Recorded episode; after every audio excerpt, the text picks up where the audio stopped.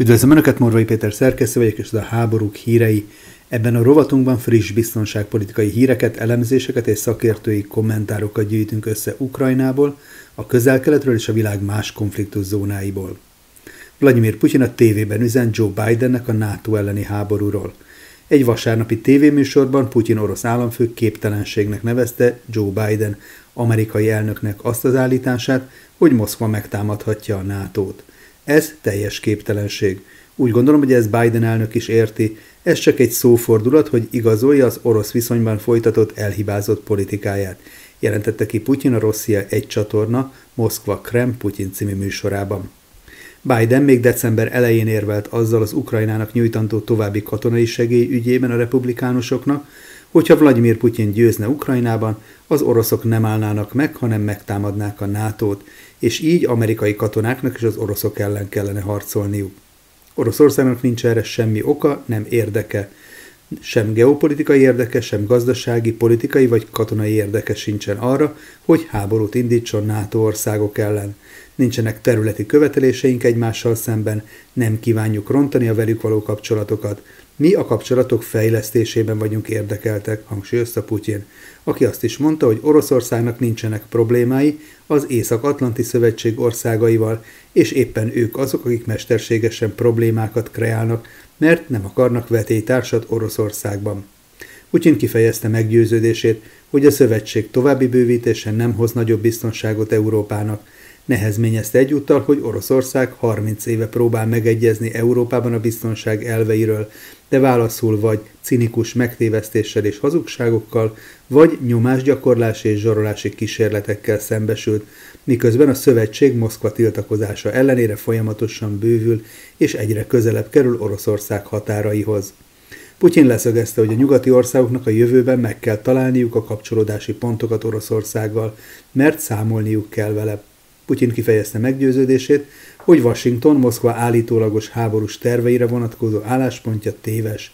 Egyúttal valószínűtlennek nevezte azt, hogy az Egyesült Államok figyelembe véve a világ fejlődési kilátásait annyira érdekelt lenne abban, hogy Oroszországnak stratégiai verességet okozzon, ahogyan ezt ott 20 évvel ezelőtt gondolták, és ahogy ezt nyilvánosan kiszokták jelenteni. Nem hiszem, hogy ez magának az Egyesült Államoknak is nemzeti érdeke lenne, fogalmazott az orosz elnök.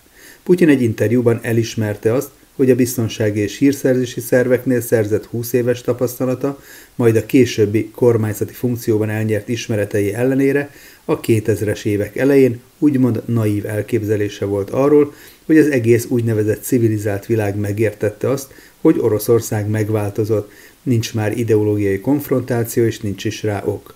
Putyin azzal vádolta meg a nyugatot, hogy támogatja az országon belüli szeparatista törekvéseket, és a Szovjetunió összeomlása után Oroszországot is el akarta pusztítani, hogy erőforrásai birtokába jusson. Egy ukrán katonai hírszerzőtiszt olyan szabotázs akciókat hajt végre Oroszországban, amelyekhez állítása szerint nem kapta meg felettesei jóváhagyását, írja a Sunday Times délkelet-ukrajnai tudósításában. A frontvonalak a kemény tél beköszöntével egyre inkább megmerevednek, ami növeli a hadviselés más formáinak jelentőségét Kijevnek a Moszkva invázió elleni harcában. Ebben az esetben magas rangú tisztek jóváhagyása nélkül. A lap által megszólított hírszerző azt állítja, hogy küldetéseit nem a katonai hírszerzés vezetője Kirilló Budanov rendelt el, és nem is hagyta azokat jóvá. Ezt az állítást nem tudták függetlenül ellenőrizni a brit lapnál, és ha a műveletek valóban nem hivatalosak, akkor hihetően tagadhatók azok a tevékenységek, amelyek Ukrajna támogatói szerint felerősíthetik Moszkva azon vágyait, miszerint a NATO támogatja az orosz földön elkövetett támadásokat. A férfi nem volt hajlandó részleteket közölni az emberei által végrehajtott konkrét műveletekről. A legtöbbjük túlságosan visszafogott ahhoz, hogy a címlapokra kerüljön, főként azért, mert a Krem szeretné elkerülni azt a megaláztatást, hogy ukrán kommandósok járkálhatnak szabadon orosz földön.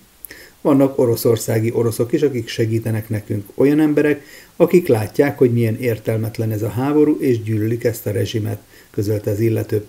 Több kérdés után annyit hajlandó volt elárulni a brit lapnak, hogy hozzá hasonló emberek álltak a tavaly májusban a Krem ellen indított dróntámadás mögött is. Ukrajna újabb ellenoffenzívára készülhet, 2024 nyarán értesült a német Die Welt című lap. Alap szerint a tervezett új ellentámadás hasonló jellegű és célú lehet, mint ami ennek az idén nyáron végrehajtott műveletnek kellett volna lennie az eredeti tervek értelmében.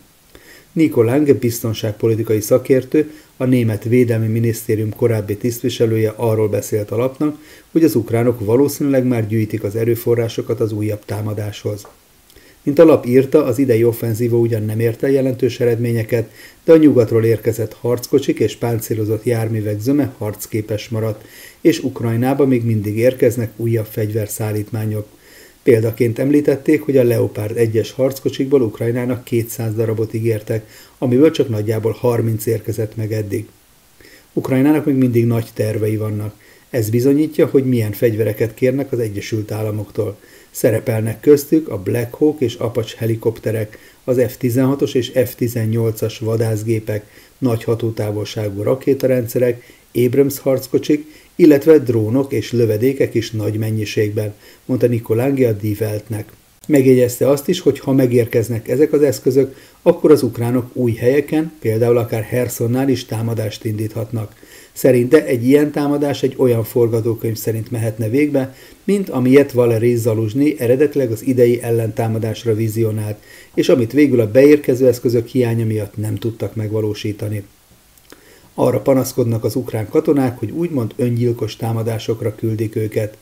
Az ukrán tengerészgyalogosok szerint öngyilkosság és pazarlás a Nyeper folyó keleti partján, a Herszoni területen zajló hadműveletek folytatása a rendkívül nehéz körülmények és a védelmi erők súlyos veszteségei miatt, írta meg a New York Times hat ukrán katona és tengerészgyalogos beszámolójára hivatkozva, akik részt vettek a szóban forgó műveletekben.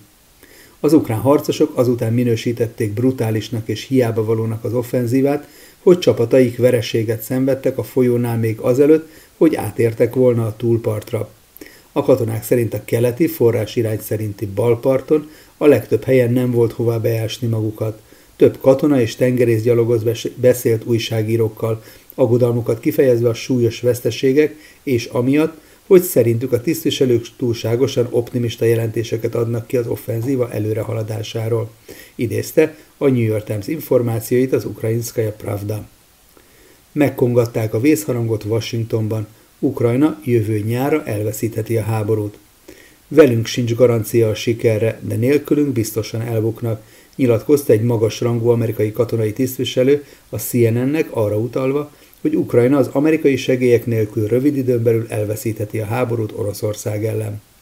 Amerika és szövetségesei jelenleg azt mérlegelik, hogy milyen hatásai lehetnek hosszú távon annak, ha Ukrajna magára marad a háborúban, közölte több amerikai és európai tisztviselő a CNN-nel. Mint elmondták, a legaggasztóbb az, hogy a még az amerikai támogatásokkal együtt is elakadt ukrán ellentámadási kísérletek végleg kudarcba fulladnának.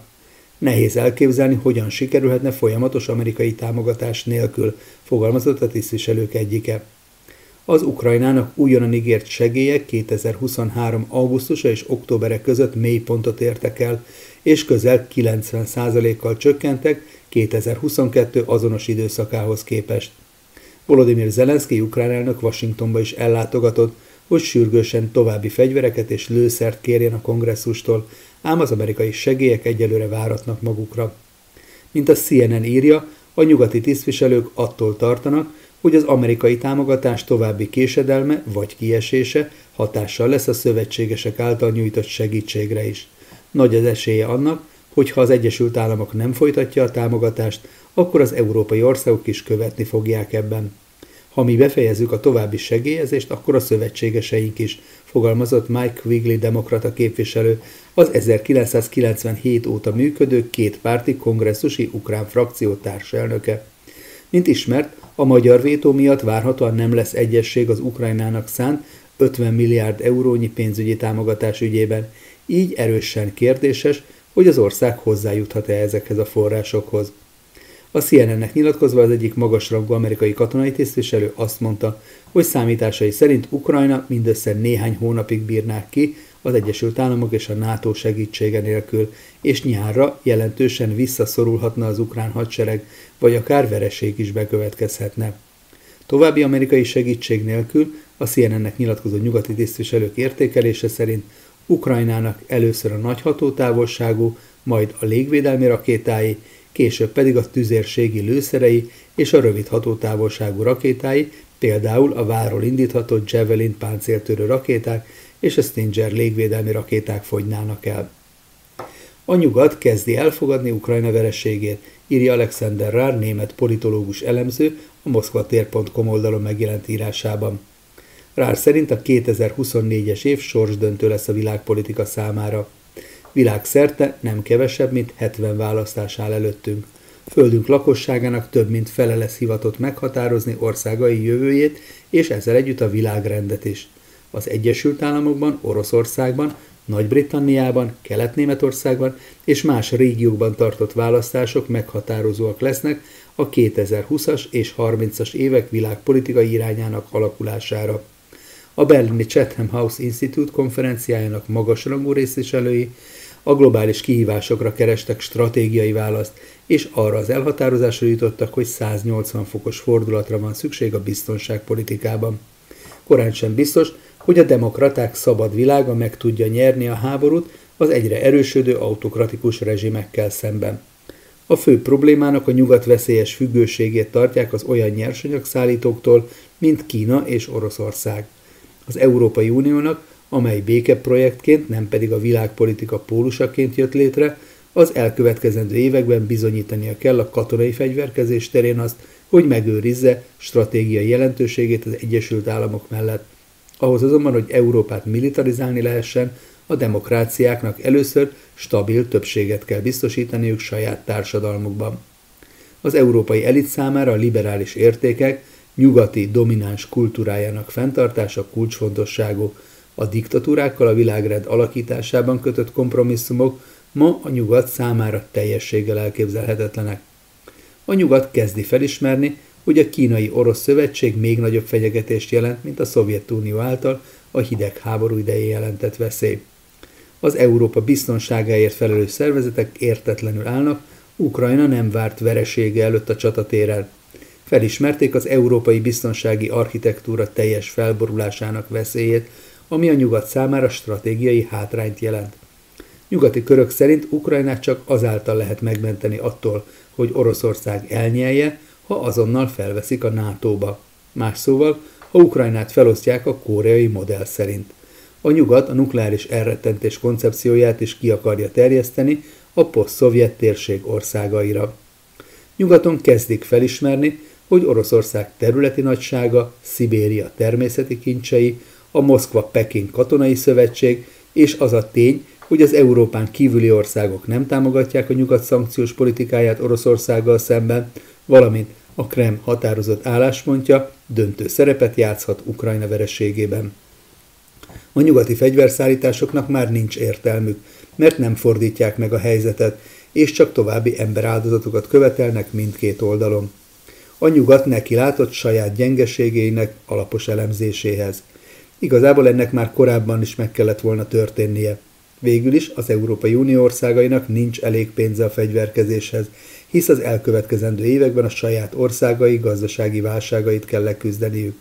Hiányzik a többség Európában az Európai Unió és a NATO bővítése mellett is. A közelgő amerikai választásokat hideg zuhanyként élhetik meg, hiszen számolni kell Donald Trump győzelmével is, aki pedig valószínűleg leállítaná Ukrajna támogatását és közeledne Oroszországhoz.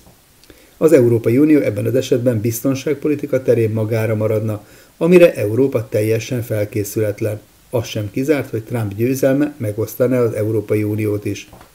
Putyinról azt tartják az EU-ban, hogy soha nem támadtam volna meg Ukrajnát Kína hallgatólagos támogatása nélkül. A nyugatnak, amely a második világháború óta a legnehezebb időszakát éli, fel kell készülnie a világpolitika új, veszélyesen két pólusúvá válására. A konfrontáció a globális déllel katasztrofális lesz Európa számára.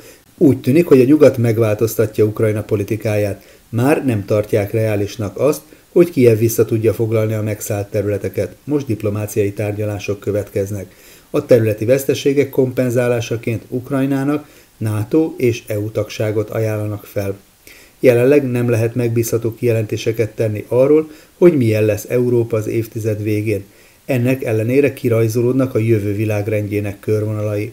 Így az Egyesült Államok és Kína az ukrajnai háború egyértelmű nyertesei, hiszen mindkettő megerősíti szuperhatalmi pozícióját. Az Európai Unió és Oroszország szenvedni fog a konfliktus gazdasági következményeitől. A nyugat vaksága miatt nem látja a nem nyugati világban létrejövő, a nyugat ellen irányuló integrációs folyamatokat és szövetségeket. A konfrontáció azonban nem lenne a helyes út. Még mindig van esély a diplomáciai megoldásra, egy új globális megállapodásra a nagyhatalmak között, ehhez azonban az ENSZ biztonsági tanácsának megreformálása elkerülhetetlen, zárja elemzését a német elemző. Ez volt tehát a háborúk hírei adása december 18-án. Morvai Péter szerkesztőt hallották. Ha szeretnének új adásainkról biztosan értesülni, akkor kérem iratkozzanak fel a hetek YouTube csatornájára, ahogyan ezt már több mint 50 ezeren meg is tették, amit ezúton is nagyon köszönünk. Az izraeli háború híreiről folyamatosan beszámolunk élőadásokban, interjúkkal és hírösszefoglalókkal. Kedden délután Somkuti Bálint, szerdán pedig Robert C. Castell jelentkezik élő exkluzív fórummal csatornánkon, várjuk ezekhez nézőink kérdéseit. A hetek podcast támogatói köre számára pedig Gert Wilders nagy sikerű önéletrajzi könyvéből szemlézzük a legfontosabb fejezeteket, valamint bemutattuk George Friedman tanulmányát is az ukrajnai háború lezárásáról. Akik csatlakozni szeretnének, a leírásban szereplő linken tudják ezt megtenni. Elindult a hetek angol nyelvű csatornája, a hetek Word, amelyen többek között külföldi szakértőkkel készített interjúkat teszünk közé eredeti formában. Várjuk erre is a feliratkozókat, valamint szeretnénk figyelmükbe ajánlani a hetek új kiadványát, a képbehozót, ami a kereszténység legnagyobb jelenkori kihívásaival foglalkozik, neves szerzők és világhírű megszólalók segítségével. A kiadvány kedvezménnyel megrendelhető a hetek.hu per könyvek oldalon. Köszönöm megtisztelő figyelmüket, találkozzunk legközelebb is!